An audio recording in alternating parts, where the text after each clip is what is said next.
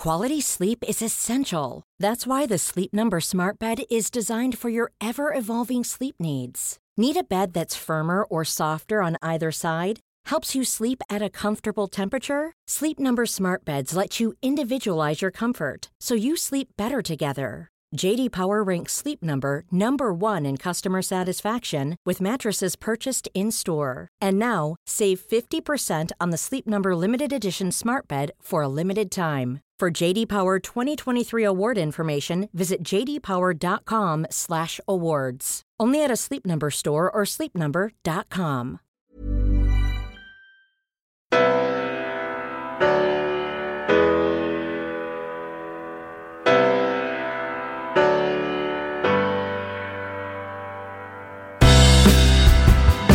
I'm Julia Gillard, and this is a podcast of one's own. I'm offended by the lack of women in positions of leadership and the way those that do make it are treated. Today, I help lead the Global Institute for Women's Leadership at King's College London, headquartered in the Virginia Woolf Building. In 1929, Virginia said she aspired for women authors to have the space to write in a room of one's own. Here, I want women leaders to have a podcast of one's own.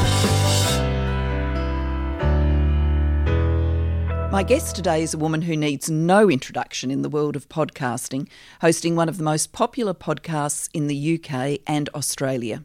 She's also made us feel a lot less ashamed when we're not quite the perfect feminists we want to be. I'm, of course, talking about the guilty feminists, Deborah Frances-White. Now, have we met before? Well, Julia, we haven't actually met, but once I got on a plane in Australia, a domestic flight, and I spotted you because, let's be clear, you were the Prime Minister, so I knew what you looked like. And you were wearing my Carla Zampatti jacket. If you're listening and you don't know who Carla Zampatti is because you're global, because I believe this this podcast is uh, broadcast on Her Majesty's internet. Carla Zampatti is one of the most famous clothes designers in Australia, and I'm a big fan of hers, and I have a lot of Carla Zampatti. And I saw you were wearing my jacket. To be fair, you had not picked up my jacket off the back of a chair in the in the airport lounge. I believe you'd purchased the same jacket, but we were on the plane in the same jacket, and I rang my mum and went, "You'll never guess who was on the plane." I'm, I'm glad that story's ended with a jacket rather than me getting stuck into the red wine on the flight or something else. Funnily enough, I didn't monitor your drinking. I didn't think to, Julia, but I should have in retrospect, clearly. Was it a morning flight? It, no, it was an afternoon flight. Yeah, so Oh. there was a glass of red wine. uh, unlikely to be drinking in the afternoon, potentially an evening flight. Glad I didn't steal your jacket. We're going to talk about your legendary show, The Guilty Feminist. But before we do that, I want to take you back to the, your Australian roots. You grew up in Brisbane. When was your feminist light bulb moment? When did you say to yourself, gee, I'm getting treated differently because I'm a girl? Well, I have to say, I think I became more aware of it when I became a Jehovah's Witness. Before that, I do remember small things. I remember at school being taught that the default was he. So if you didn't know if somebody was a he or a she, for example, it was just you were just saying if a judge enters the courtroom, when he steps towards the bench, everybody should stand up. And I do remember questioning that and saying, but why is the judge always a he? And being told by the teachers that's the correct default. And I do remember thinking, but doesn't that make everyone imagine a man? And the answer is yes. The Sapir-Whorf hypothesis will tell us that uh, language shapes ideas. And I think I always felt that wasn't going to change very much. If we always imagine judges as men, then we'd always be surprised if a woman wanted to become a judge. And therefore, we'd have fewer female judges. And lo, I was right. You Uh, were you were absolutely right. Now I think the statement before I became a Jehovah's Witness possibly needs a little bit of explanation.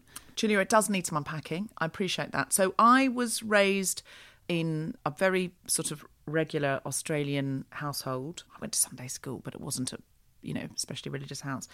But when I was a teenager, my family studied the Bible with Jehovah's Witnesses and ended up getting baptized. And my life shifted significantly because the Jehovah's Witnesses are a high control group. So everything that you think now is thought out for you and your actions are monitored quite carefully and the punishment for leaving whether or not they decide you've contravened or you just think i've had enough of this and i, I don't believe this anymore is shunning so everyone will stop talking to you, but you're not allowed friends outside. So that means if you leave, you were going to be completely isolated. And that's why it's a high control group. I think a, a useful definition of a cult is any group that won't let you leave with your dignity intact and they won't. So I think within that, the reason that I think my feminism got ignited was there was never in the history of the Jehovah's Witnesses been a decision made by a woman. And leaving all of that must have been incredibly painful then. How do you remember that journey of deciding this isn't for me and going through that very difficult process? Well, I think I woke up slowly and I just started started thinking this doesn't feel right.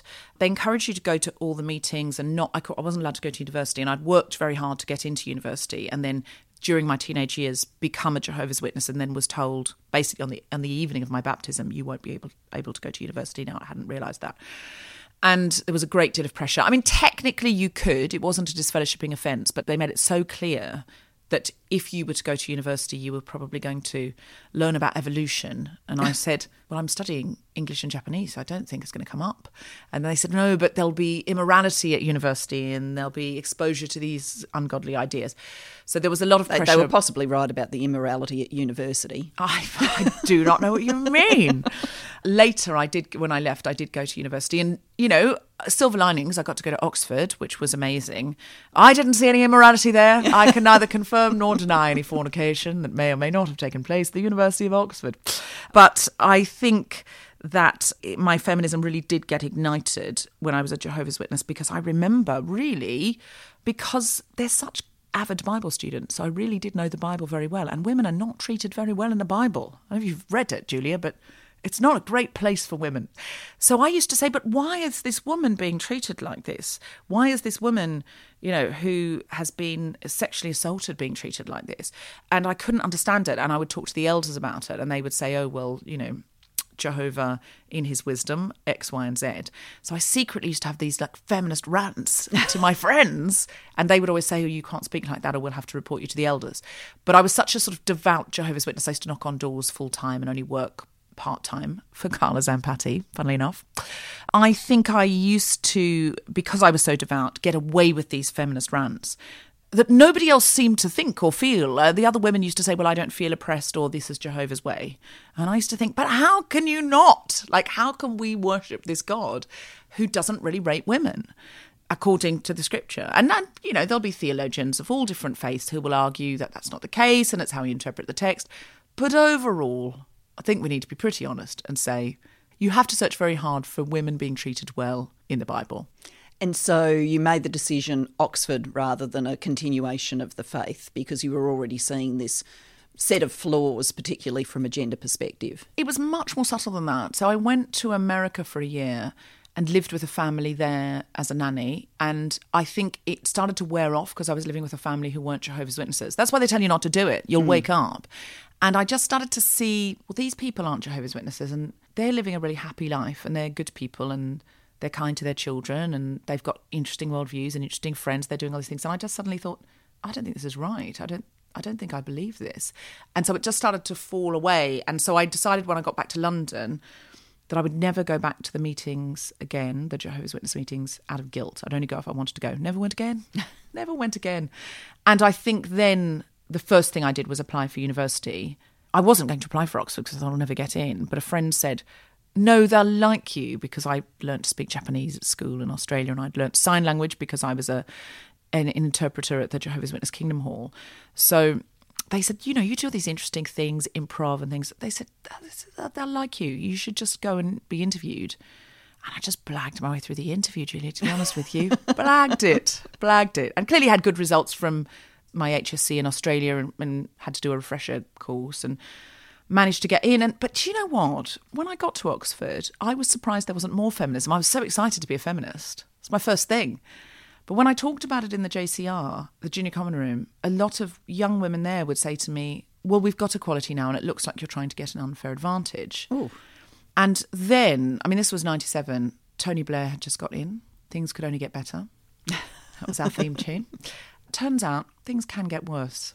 that that wasn't right. He was wrong. And it was Britpop, it was ladette culture. And gender studies was a thing you did. You know, you wrote a feminist essay about a Jane Austen novel, but it wasn't living, breathing we, women weren't talking about it all the time. Women weren't discussing it. Women weren't creating groups. Now, I'm sure there was a feminist society, but it wasn't just active and buzzing in a petri dish like it is now. You go to Oxford now, you know, go to there to do a debate. People surrounded by young people who listen to the Guilty Feminist, daily activated. So this is a very exciting time for women, I think. Getting more and more into comedy, how did you find that experience? I had Sandi Toksvig on an earlier episode of this podcast talk to me about how male dominated the world of stand up was and in many ways still is. Did you find that? Well, improv is pretty balanced. Improv's pretty collaborative. And at least in workshops, often the people chosen for the shows are men because of the history of the world. But that's shifted a lot now. And, you know, the big improv groups in this company, like Showstopper and Austentatious, are all very yeah, female driven and the gender balance is amazing. But once I got into stand up, oh, yeah. I mean, really, really male. And you felt it. You know, Is it the crowds or the people who own the venues or the other comedians? It's everything. It's absolutely everything. Now, when I found my biological mother, as I was adopted, I found my biological family. At first, you know, you're looking for performers. You're looking for why am I a performer? Why am I why am I the only person in my family who's a performer? It must be in my genes. And at first, when I met my family, it wasn't obvious, but it, I found out. I met my grandfather, and he told me that his mother was not only a performer but lived in London. Oh. And I was like, I knew it. I knew it because I'd always wanted to live in London and I'd always had this performer bent. And she was actually in a music hall. She had a comedy double act with her sister, Lucy. And when they split up the double act, Hetty, my great grandmother, became a ballet dancer and Lucy became a comedian. So my great aunt was a comedian in London. And this was extraordinary to find out because I thought, what are the chances of a woman being a comedian? Before the First World War, great actually, really great. Women, really? were, yeah, women were funny before the First World War. Somehow it wore off, but no, it's amazing. You look at the bills; they're half women or more than half women in vaudeville music hall. So I followed Lucy around through the censuses, and she's always staying in a different digs Right. because always with different showbiz people, always on the road. And what I loved about it was every single time she's asked her age on the census, she's always 23. of course, she's staying with other showbiz people. 23, always 23. She wasn't even 23 the first time she said it. Uh, Show business has never been any different for women. But I started looking into music hall, and it turns out, no, it's really female. I am in, really interested in doing a documentary about this. So please hit me up if you're listening and you're you're into me making a documentary about this. So yes, I started looking into it, and this is my theory that I want to make a documentary about. That when music hall started to die, TV started to, to take its place. And it's in a way why why music hall did die because you didn't need to go out to be entertained anymore. And then the two conduits to television were stand-up comedy through working men's clubs. Ah. And women couldn't participate there because they were working men's clubs. Or if you're posh, footlights, Cambridge, Oxford. And footlights, if you look back through the history on Wikipedia, has been a very male domain. And of course, that's shifting now. But even now, I would say it's part of a history it's holding hands with many, many famous people who we know. And many fewer of those are women. And so, music hall, when that dried up, the pipeline for women having a place to play and find their funny and find their audience and find their routine dried up. And it is always this way. And what what I'm excited about with the Guilty Feminist is it has become a microclimate for success for women.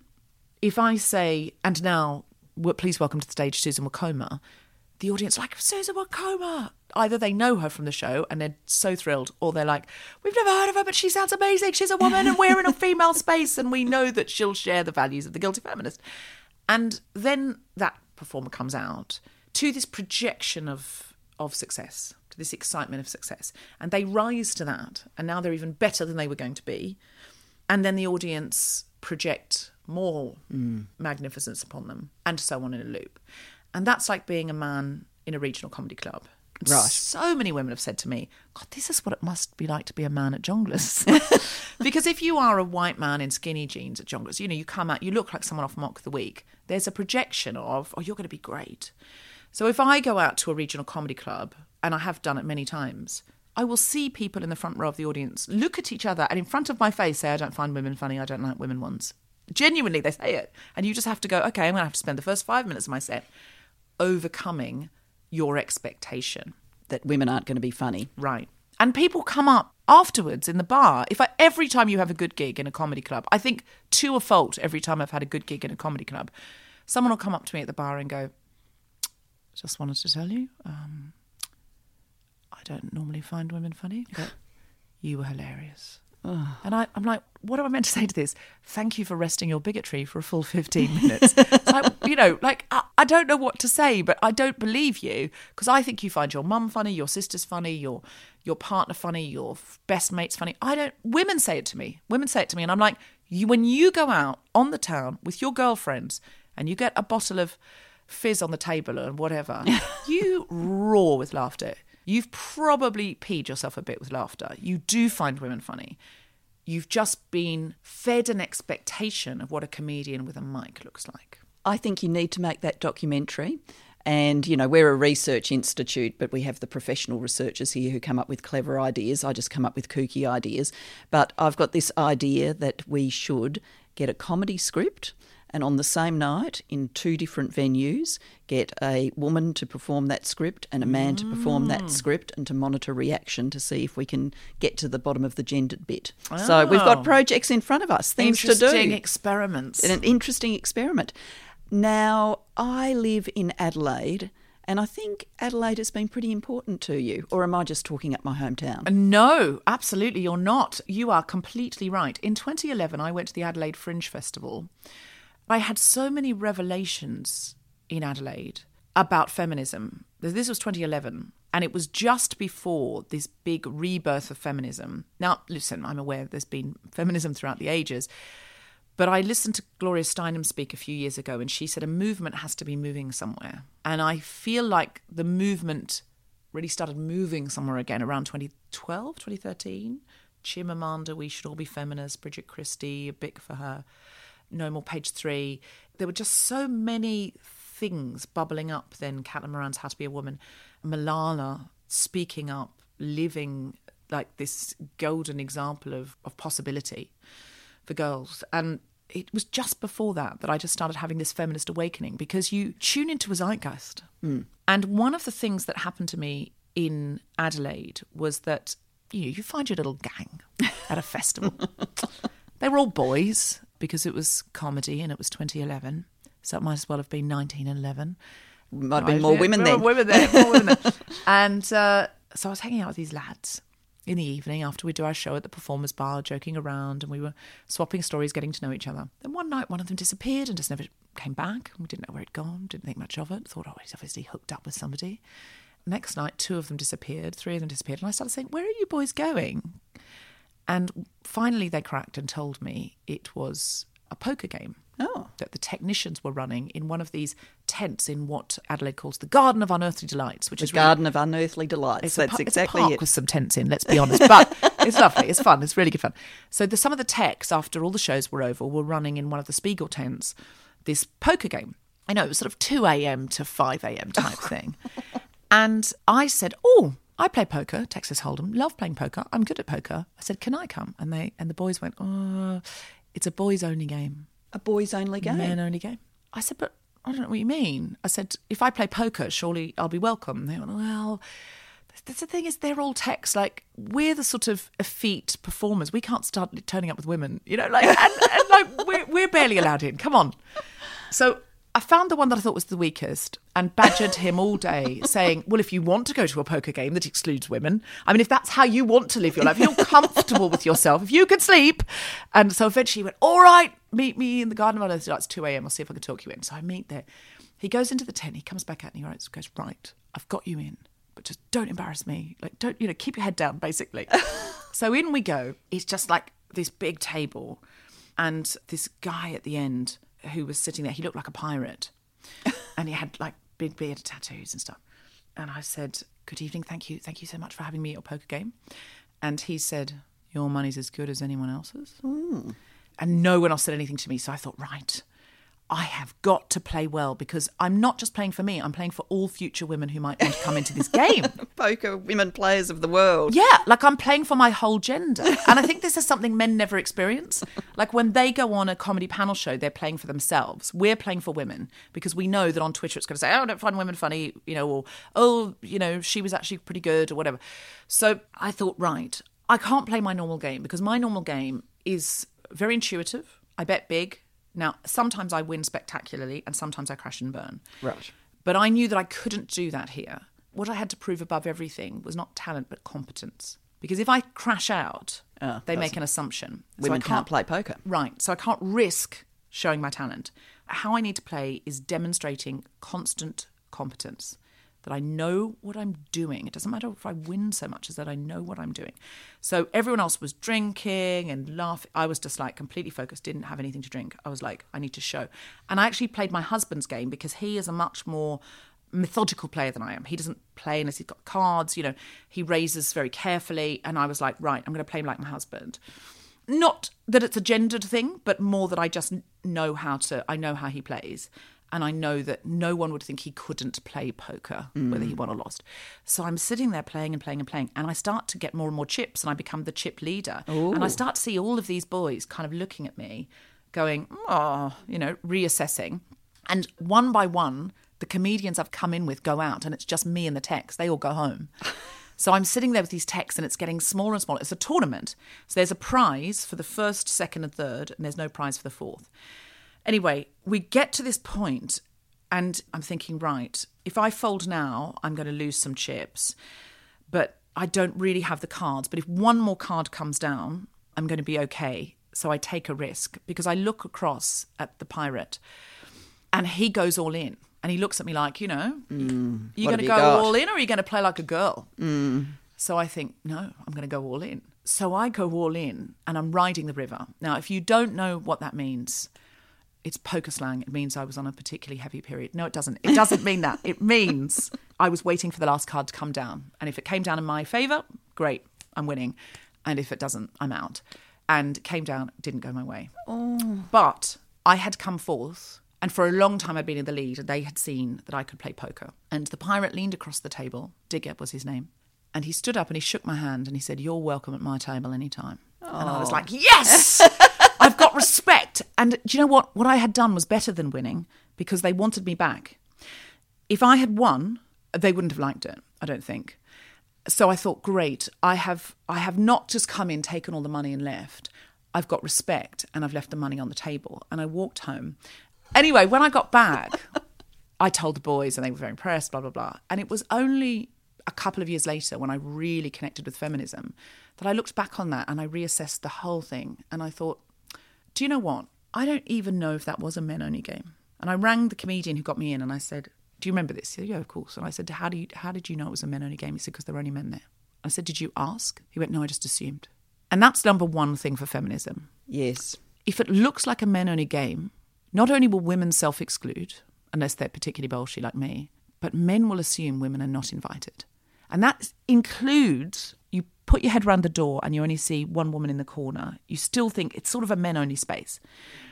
So, in terms of being Prime Minister of Australia, it's a men only game. You have to be very bolshy. You have to change the game. You have to say, I'm going to be the one.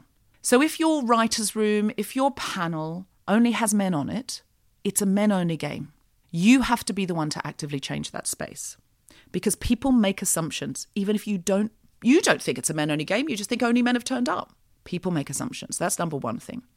Number two thing is I think it was more important to me than to them that I was a woman. I walked in going, right, I've got to play for all women. No. But how do I know? I was looking at that man. He had a beard and tattoos. Why am I making an assumption that that man's only going to be any less feminist than a comedian? Have you ever dated a comedian? Come on now. Let us not make assumptions about technicians. I'm projecting on him an assumption. So I just went, hmm, that man never said anything about me being a woman. It may have been nothing to him. He may have been thrilled, but I made assumptions. And then I assumed that I should play not my way, but I should play to demonstrate competence. And this is what women do a lot because we feel like we can't take those risks because when we crash and burn, it'll be blamed on our gender. Men take those risks because if they crash and burn, it's like, oh, he's some kind of hero, he's some kind of legend, or he took a risk, or he doesn't suffer fools. He's an individual. A man is a person, a woman is a woman. And I thought, I'm never playing for competence again. I will play for genius. And if I crash and burn, I crash and burn, and you make the assumptions you want to make.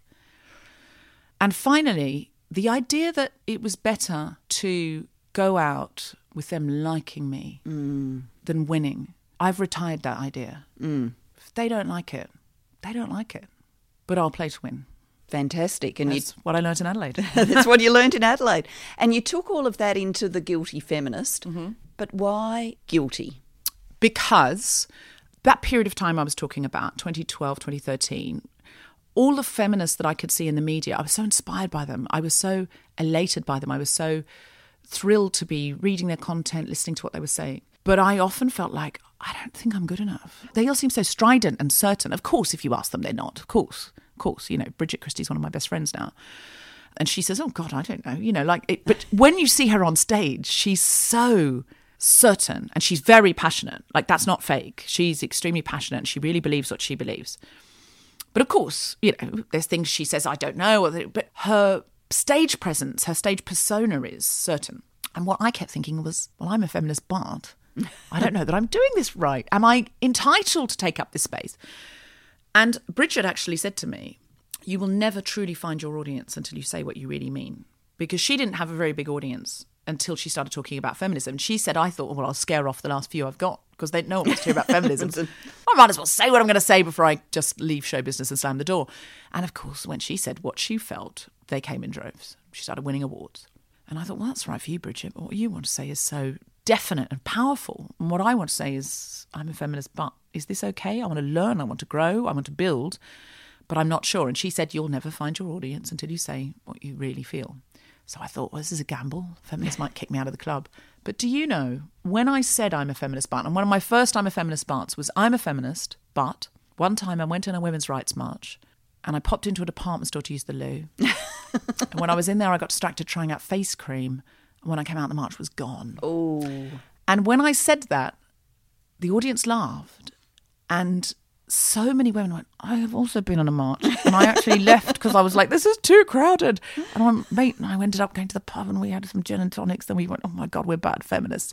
But the thing is, we showed up to the march. And the next time I showed up to a march, I stayed longer. And the next time I stayed longer.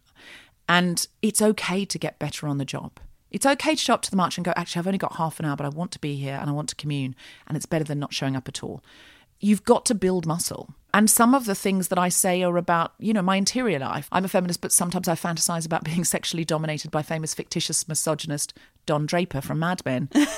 and truly believe that if I met him, I could heal his pain and make him whole. I mean, it's not okay. It's not okay. But of course, it's an interior life. It's a play space, you know, that it's not real. But we we carry these things. You know, I'm a feminist, but you know, I sat down to watch the four hour documentary about the suffragettes and accidentally watched ten episodes of Say Yes to the Dress. You know, like it, occasionally, sometimes we are holding on to things that don't matter. And that turns into guilt, and guilt turns into shame, and shame is luggage. Mm. And what it means is then you turn up to that pitch because you're pitching for your funding for your feminist project, or, or it doesn't have to be a feminist project, for your project as a woman, and you're holding on to this luggage that am I good enough? And you're a bit apologetic, and you're sort of looking at your body and thinking, is it good enough? And you're carrying all of this stuff that men are not invited to carry in such quantity. Mm. Of course, they carry it in different ways, but not in such quantity. And so it's worth exfoliating and laughing at, putting it on the table. It doesn't matter. It doesn't matter. We've all got these hypocrisies. We've all got these insecurities. Let's put it on the table. And when it does matter, and if it does matter, let's put it on the table. Let's look at it and let's work on it. Either exfoliate it or build muscle. Do do both. But that's why it's the guilty feminist. And women came in droves. Bridget was right. And not just women, non binary people, men, you know, people of minority genders came in droves and said, Yes, we feel this, we carry this, we want to learn, we want to get better, we want to grow. We don't want to feel if we're not good enough now, we're never good enough. And so a lot of the guilty feminist is about separating the ego from the work. which is something Keith Johnstone taught me in Impro all those years ago when I was a Jehovah's Witness reading his book Under the Pillows about creativity. Separate the ego from the work. Ego and fear are the, the enemies. Let's look at it, let's work on it. I hopefully I'm not as good a comedian now as I will be in five years. Hopefully, I'm not as good a feminist now as I will be in five years. But that's no reason not to get out of bed today and have a go at being a comedian, have a go at being a feminist. The only way I'll be better in five years is if I keep trying and I keep showing up. It's that time of the year. Your vacation is coming up. You can already hear the beach waves, feel the warm breeze, relax, and think about work. You really, really want it all to work out while you're away. Monday.com gives you and the team that peace of mind. When all work is on one platform and everyone's in sync, things just flow wherever you are. Tap the banner to go to Monday.com.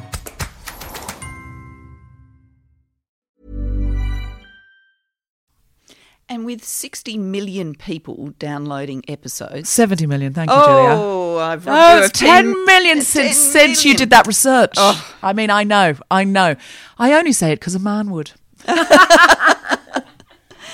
Do you think that means it's not only the message and people wanting to hear it and be involved in it, but that there's something about podcasting that enables that sort of intimacy and sense of conversation? Is it a different medium than the other ones you've been involved in? Oh, completely. It's such an intimate medium. People listen with headphones, people listen when they're falling asleep.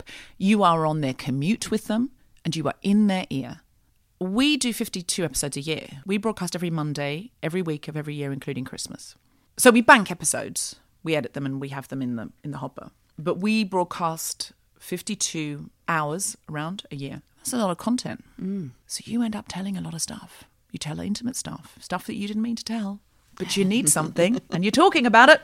And the episode's about sex or the episode's about speculums or the episode's about democracy or power or shame. And you are telling stuff. You're revealing stuff because you have to. And you start telling these stories that you wouldn't otherwise tell and admitting things you wouldn't otherwise admit. It's a confessional medium and it's a collaborative medium. Honestly, the big secret of our show, the reason it's taken off in such a huge way, is partly the talent we're able to attract and the diversity of the the guest co-hosts and the guests, and partly the audience. We always record in front of a live audience, and if it were just me and another comedian and an activist saying, "Yes, I feel this, I feel this, I feel this," or I do that. Sometimes I feel that. Blah, blah, blah. I don't think would have the same power. The reason people come and say to me because of the podcast, I spoke up about the sexual harassment at work. I reported that man to the police. I said, screw this, I'm doing the PhD, I'm good enough. The reason people say those things, I left an abusive relationship, I went for the job I wanted, I quit my job and moved to a different country, I started my own podcast, I started this feminist group, I made this documentary, is because of the audience, because they hear hundreds and thousands of people laughing and yesing and cheering and mm and yeah. And they feel they're part of an army.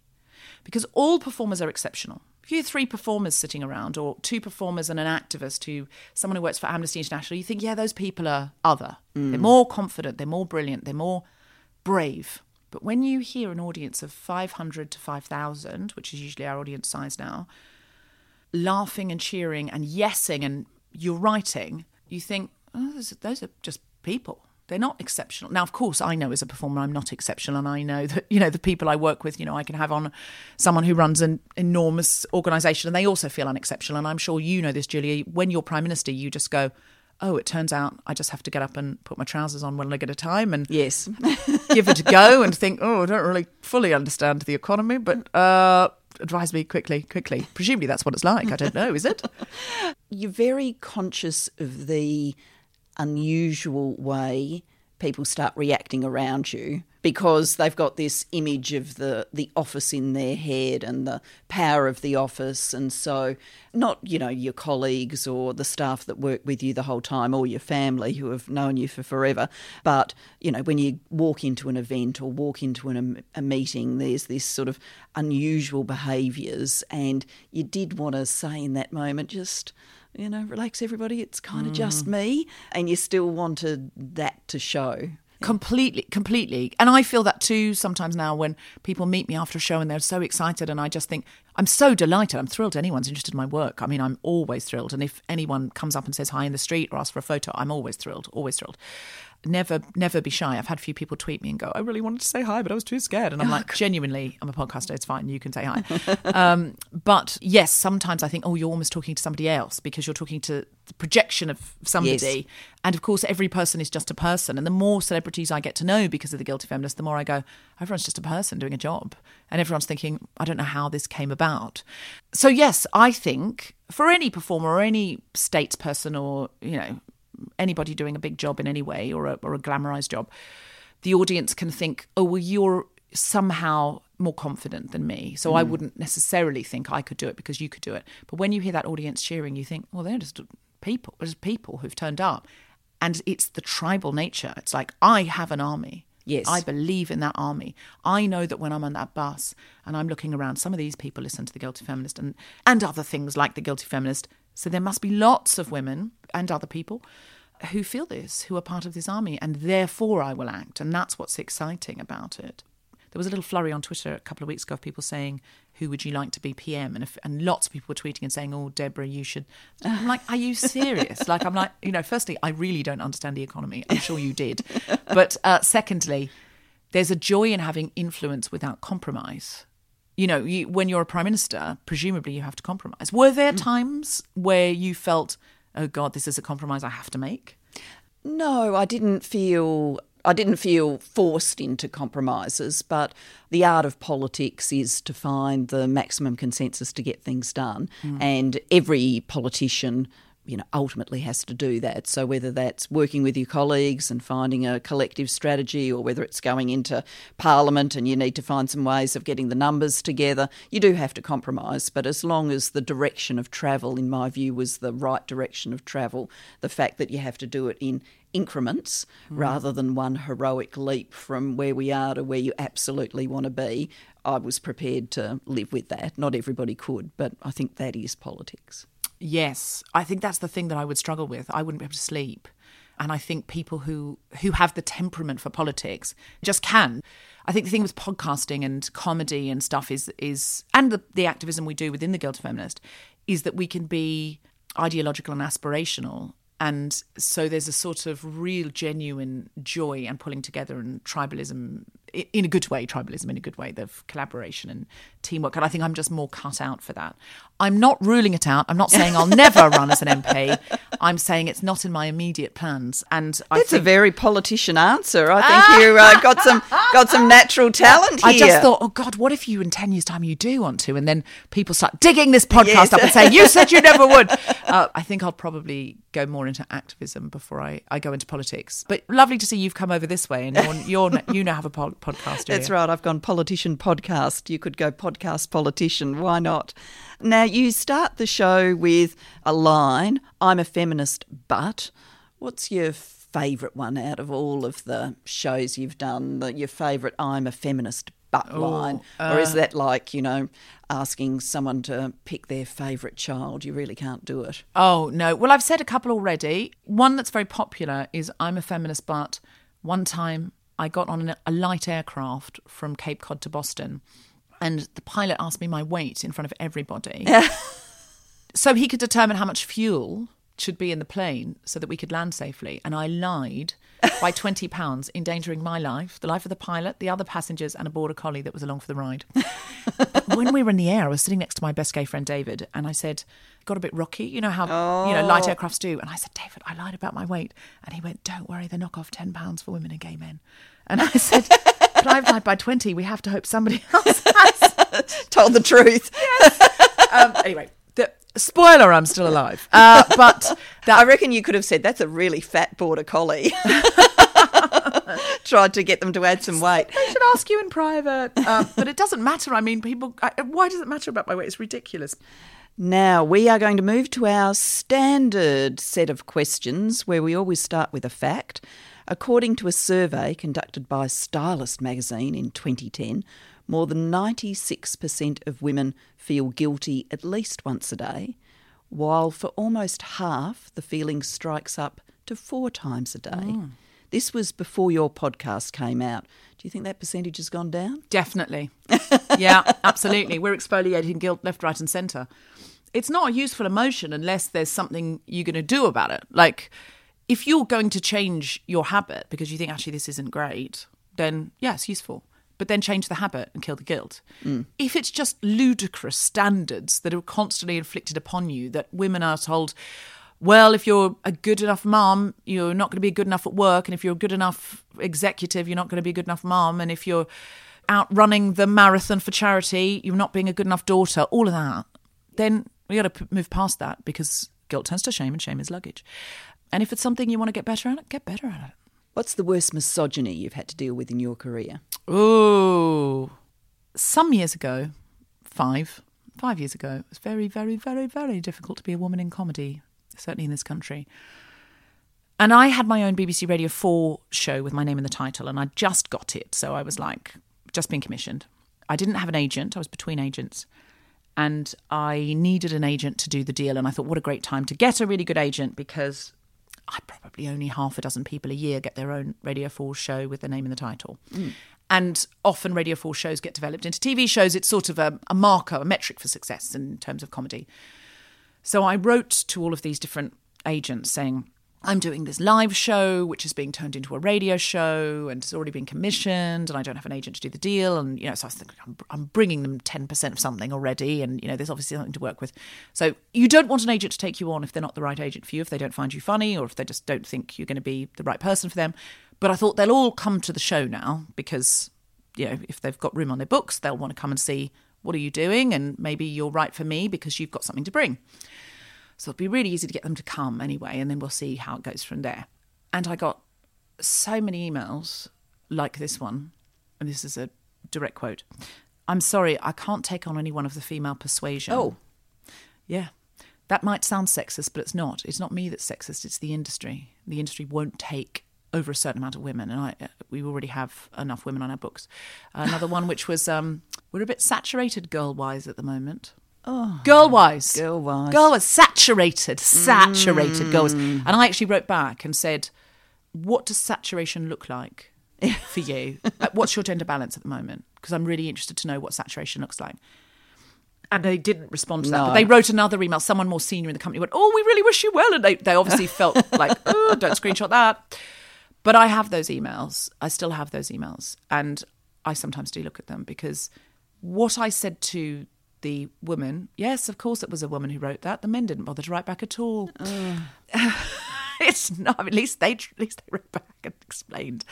But the woman who wrote to me had said that might sound sexist, but it's not. It's the industry that's sexist. I said, but we are the industry. You're an agent. I'm a comedian. If we're not going to change it, who is? Mm. Like, there's, the industry isn't other from us. The industry is us. I understood what she was saying. She was saying, I can only get a certain amount of women on television. I'm already mm. trying to push the mm. three women I've got, the four women I've got. You know, I can't be adding another one into the mix. That's what she was saying.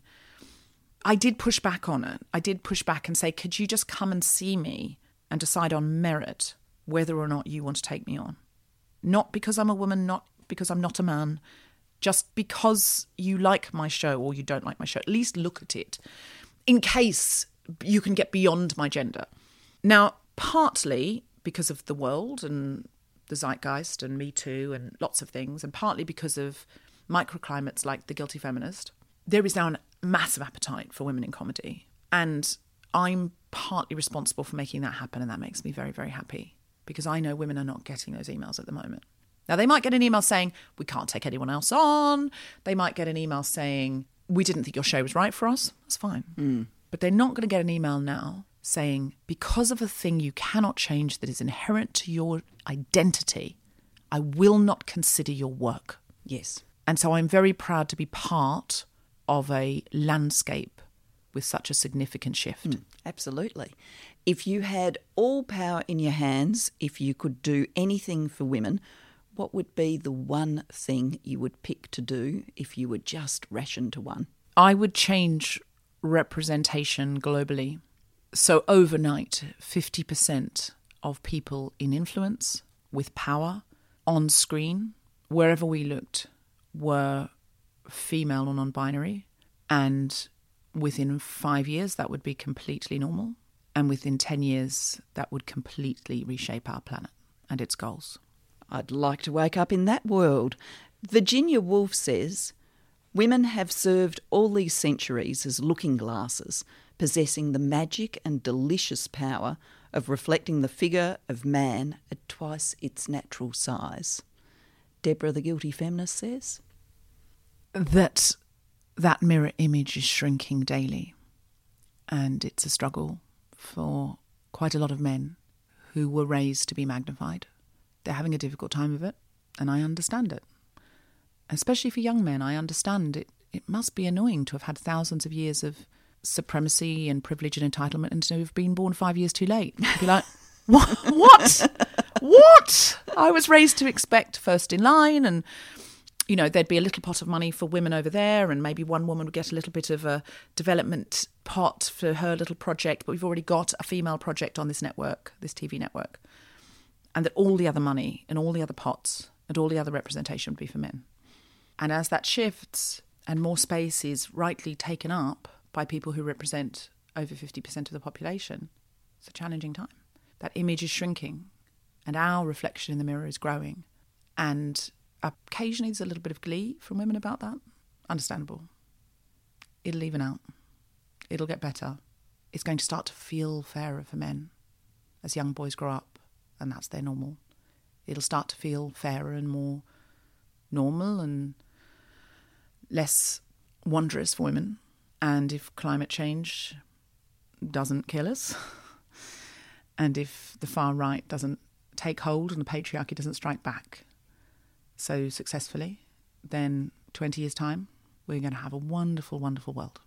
Well, I look forward to joining you in that world in 20 years' time. Thank you so much.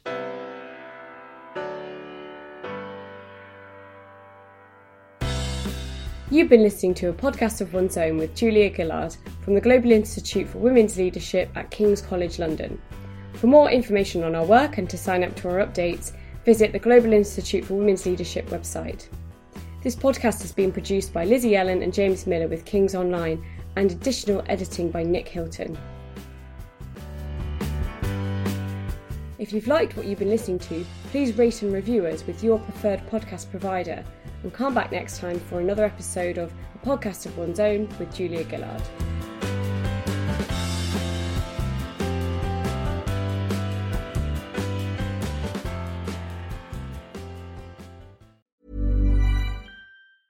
Hi, I'm Daniel, founder of Pretty Litter. Did you know cats tend to hide symptoms of sickness and pain? I learned this the hard way after losing my cat, Gingy. So I created Pretty Litter, a health monitoring litter that helps detect early signs of illness by changing colors, saving you money and potentially your cat's life. Pretty Litter is veterinarian developed, and it's the easiest way to keep tabs on your fur baby's health right at home. Go to prettylitter.com and use code ACAST for 20% off your first order and a free cat toy. Terms and conditions apply. See site for details.